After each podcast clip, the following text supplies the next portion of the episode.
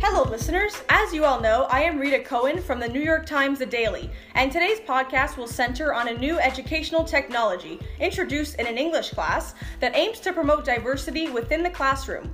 With me today are Raj and Jennifer, two high school senior students who will be sharing their experience on interacting with each other through this innovative application known as Globally Inclusive. Say hello to our listeners, you two, and say in what part of the world you are from. Hello, my name is Raj and I currently reside in Toronto. Thank you so much for having me on your podcast. Hi there, my name is Jennifer and I'm from South Carolina. I'm very excited to broadcast this futuristic technology to the world. So now that we're all acquainted, I have to ask, what does this prototype Globally Inclusive actually do? Well, in the most basic sense, it virtually connects two students from entirely different geographical locations to communicate with one another on a global level.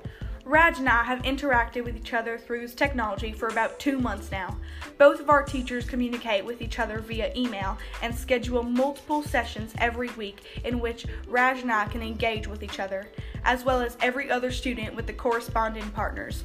The discussions are always educational and subject specific.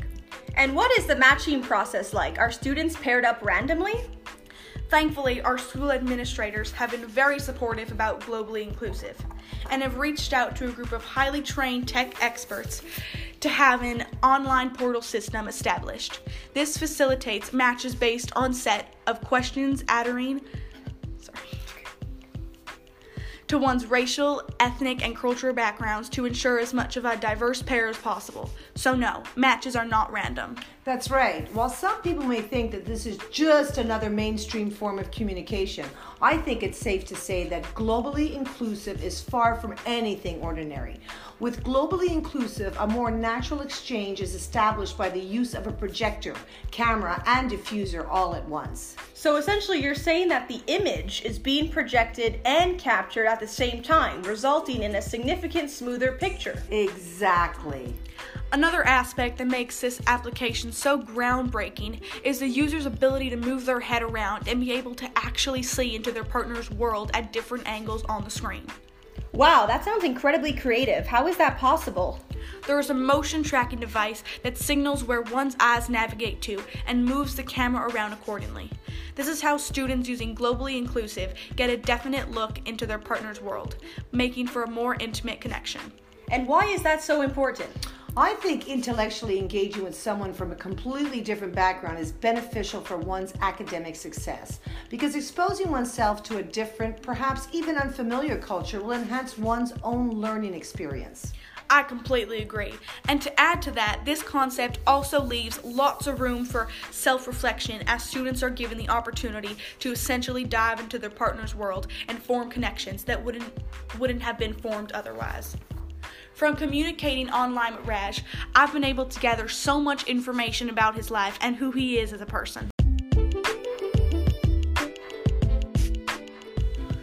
Come from different backgrounds and have diverse experiences. His culture is profoundly distinct from mine. Learning all of this has allowed me to return to my own past and realize that there is a meaning to every story. And so, in respect to globally inclusive, why do you think there should be value placed in recognizing, as you mentioned, every story? Oh, I think I can answer this one. The reason is because one of the main objectives of this application is to create a more inclusive society, and that starts in the classroom because we are the next generation of leaders. This application promotes the very idea that everyone's story matters.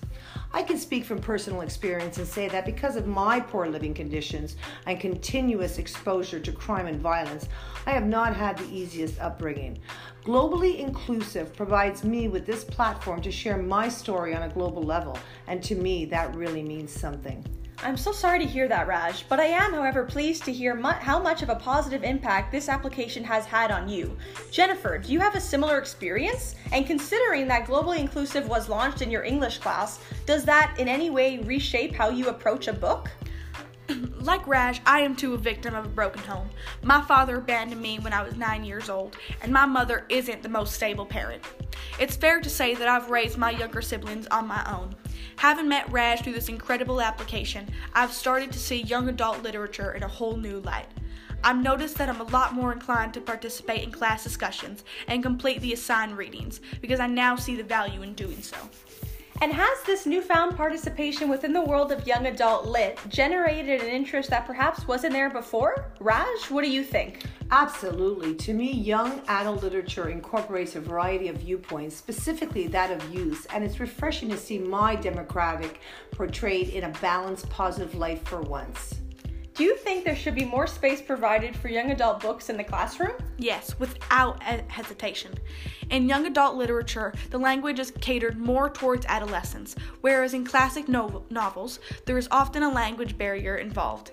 In addition, a lot of teenagers, myself included, aren't strong readers, and so young adult books make it more engaging. But the most important aspect found in young adult books, I think, are the characters.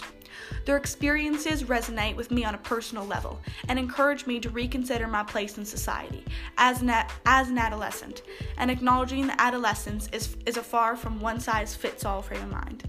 Bringing it back to globally inclusive, is it safe to say that this cultivated and inclusive application has encouraged students like yourselves to raise their voice in all facets of their lives and to carry with them the main takeaway that their stories matter? Precisely. Well, it has certainly been a pleasure having you two appear on my podcast. There is no doubt in my mind that both of you will go on to achieve great things.